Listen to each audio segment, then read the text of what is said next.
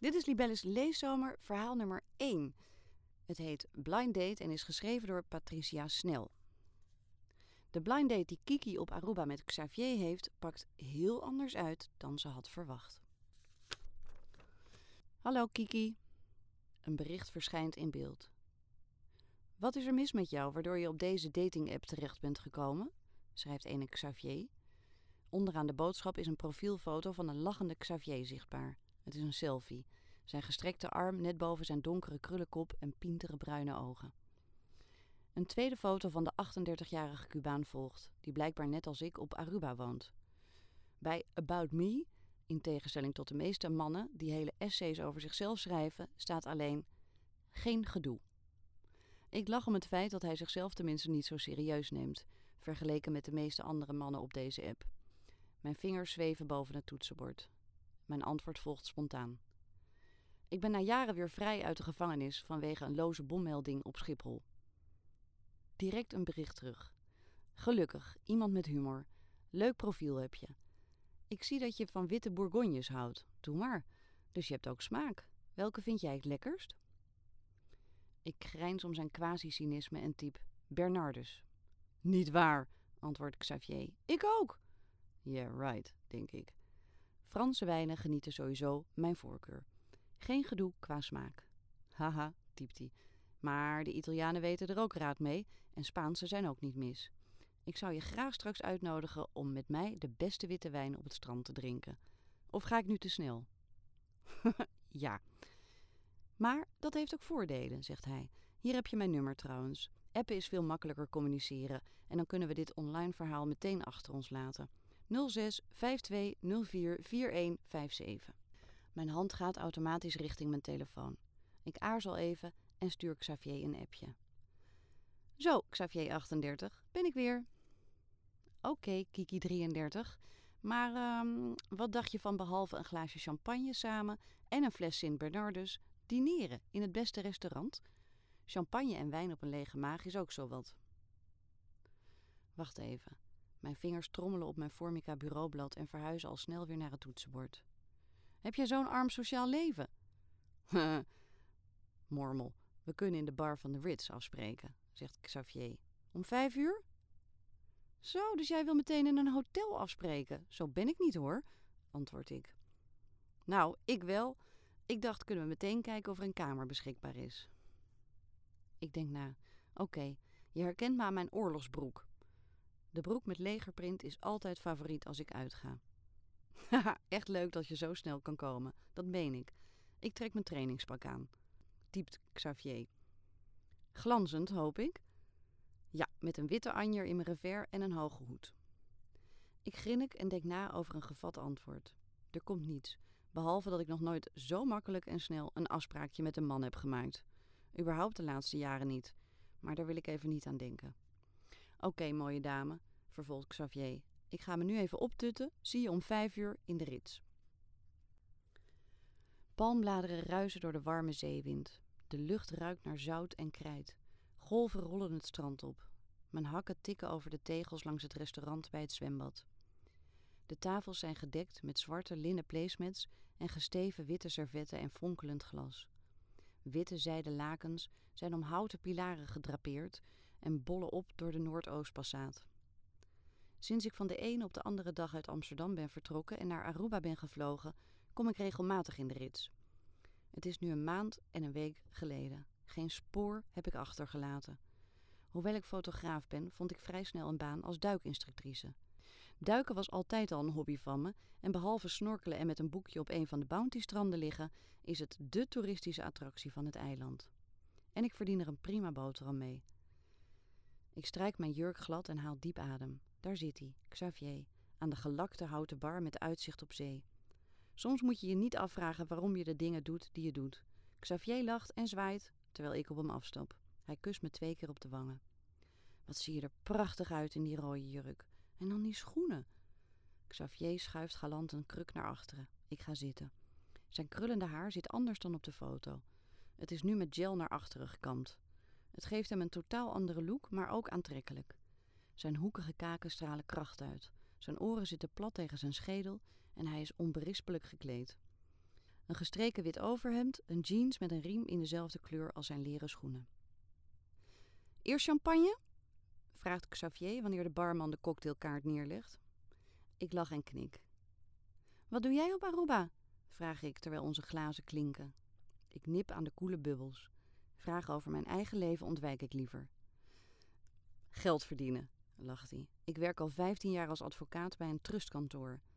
Zijn ogen glijden langs mijn lichaam als ik mijn benen over elkaar sla. Hij schraapt zijn keel en draait een kwartslag op zijn kruk. Ik ben uit Cuba gevlucht en heb hier politiek asiel aangevraagd. Ik werkte voor Fidel Castro als aanklager bij het Openbaar Ministerie. Oh, vandaar dat je zo goed Nederlands spreekt. En waarom ben je gevlucht? Ik haal mijn hand door mijn haar. Xavier speelt met zijn servet en kijkt ernaar. Bij zijn slapen zitten wat grijze haartjes. Hij ruikt fris naar een kruidige musk.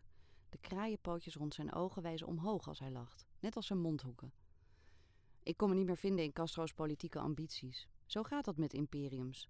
De theorie waarop ze zijn gebouwd zijn utopisch, maar zodra de nieuwe machthebber heeft doorgekregen waarvoor hij heeft gestreden, ontpopt hij zich precies als zijn voorganger en verdwijnt de ideologie als sneeuw voor de zon.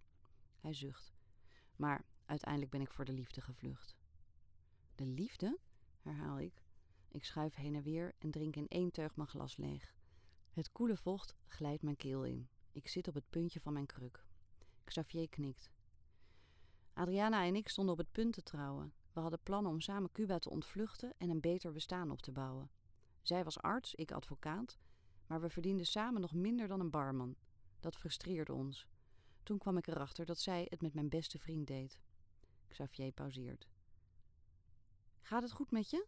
vraagt hij plotseling. Jawel, ja, maar. Door Xavier's verhaal borrelt de schaamte weer op, die ik zo goed en zo kwaad probeer te onderdrukken. Na enige aarzeling begin ik te vertellen hoe ik het vlak voor mijn trouwen op mijn heupen had gekregen. En hoe ik het gevoel had dat Jeroen beslag op me wilde leggen, dat het huwelijk me werd opgedrongen. Ik ben een maand voor ons huwelijk uit Amsterdam vertrokken, zeg ik zacht. Ik zie mijn kostbare trouwjurk voor me, de uitnodigingen, de trouwlocatie, de band, ons toekomstige huis.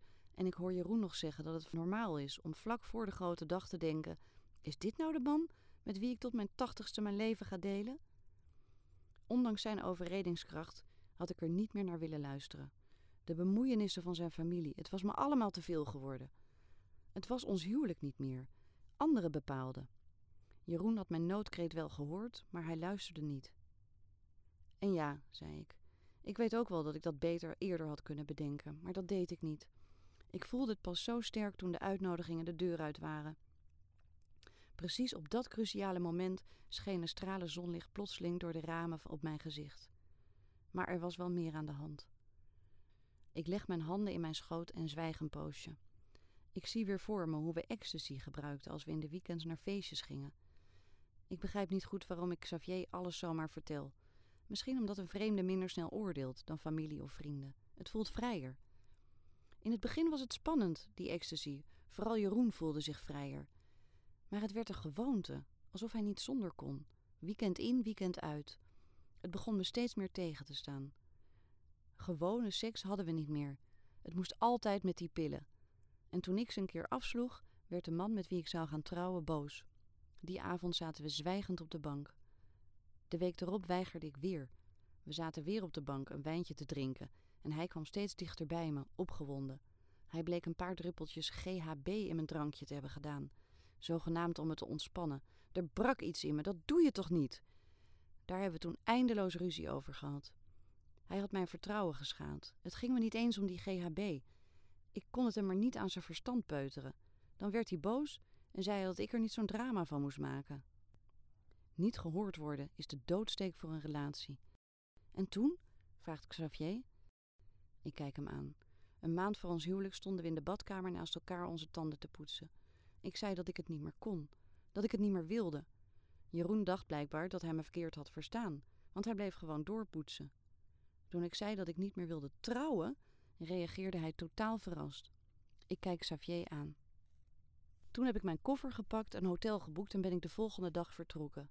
Niemand weet waar ik uithang. Het is eigenlijk nog maar zo kort geleden. De gedachten aan mijn oude leven doen plotseling pijn.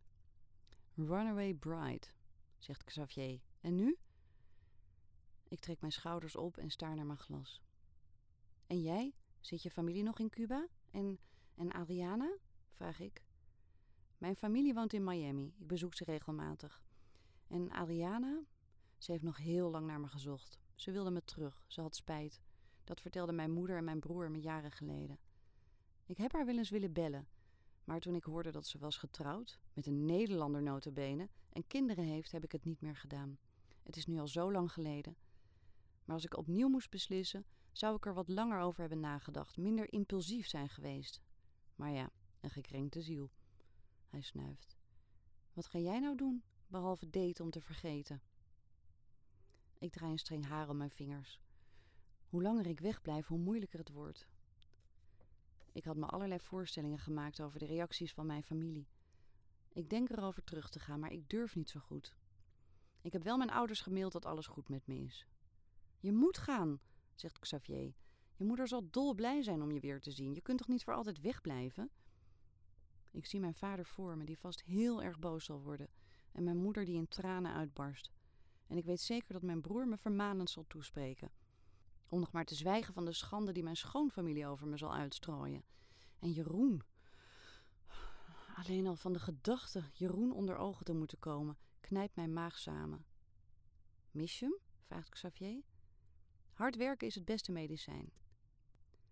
Jeroen wil niks meer van me weten, denk ik. Daar ken ik hem goed genoeg voor. Zijn ego en trots zijn aangetast.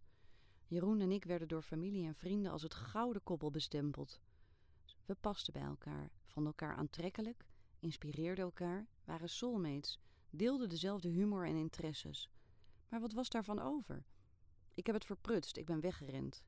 Ik slik en kijk naar de dobberende bootjes op zee. Xavier observeert me.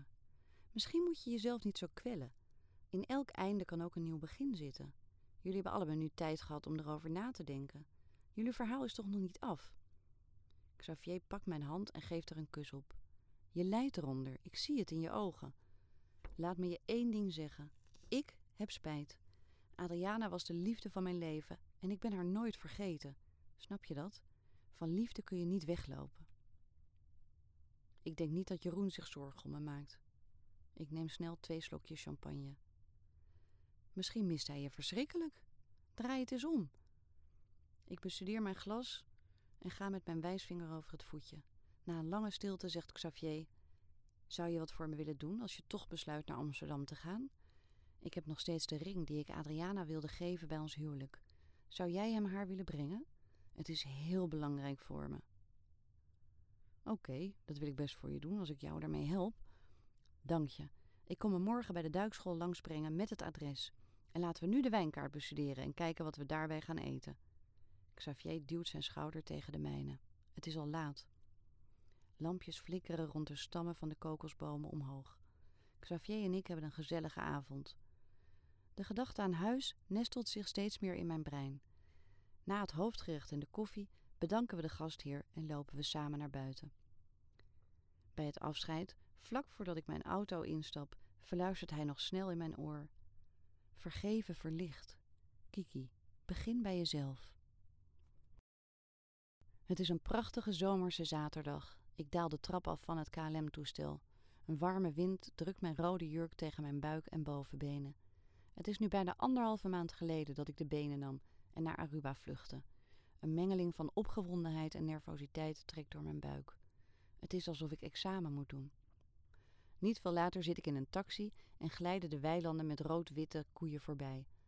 Xavier's ring voor Adriana zit verpakt in een doosje in mijn tas. Hij heeft me gevraagd of ik, zodra ik ben geland, eerst de ring bij Adriana in haar villa aan de Vinkenveense plassen wil afgeven. Ik snap niet waarom het na al die jaren ineens zo'n haast heeft, maar ik doe het. Anders raak ik hem nog kwijt. Bovendien is het een goede daad voor de liefde.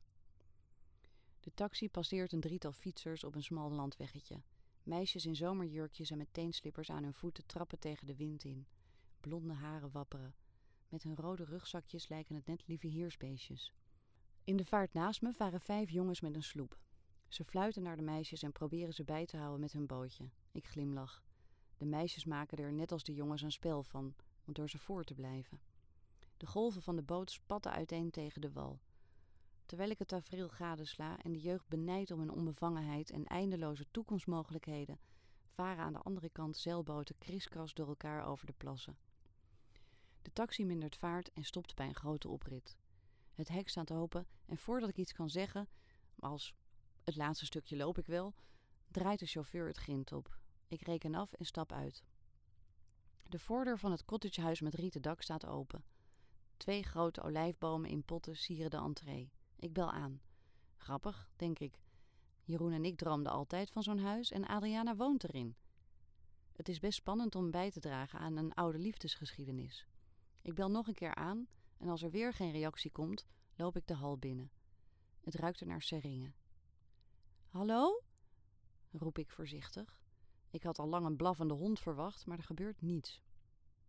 Mijn hakken tikken op de zwart-witte tegels. Op de vloer liggen rozenblaadjes, op een dressoir branden druipkaarsen en aan de wand hangt een ingelijste zwart-wit foto. Ik herken de oudste apotheek van Amsterdam.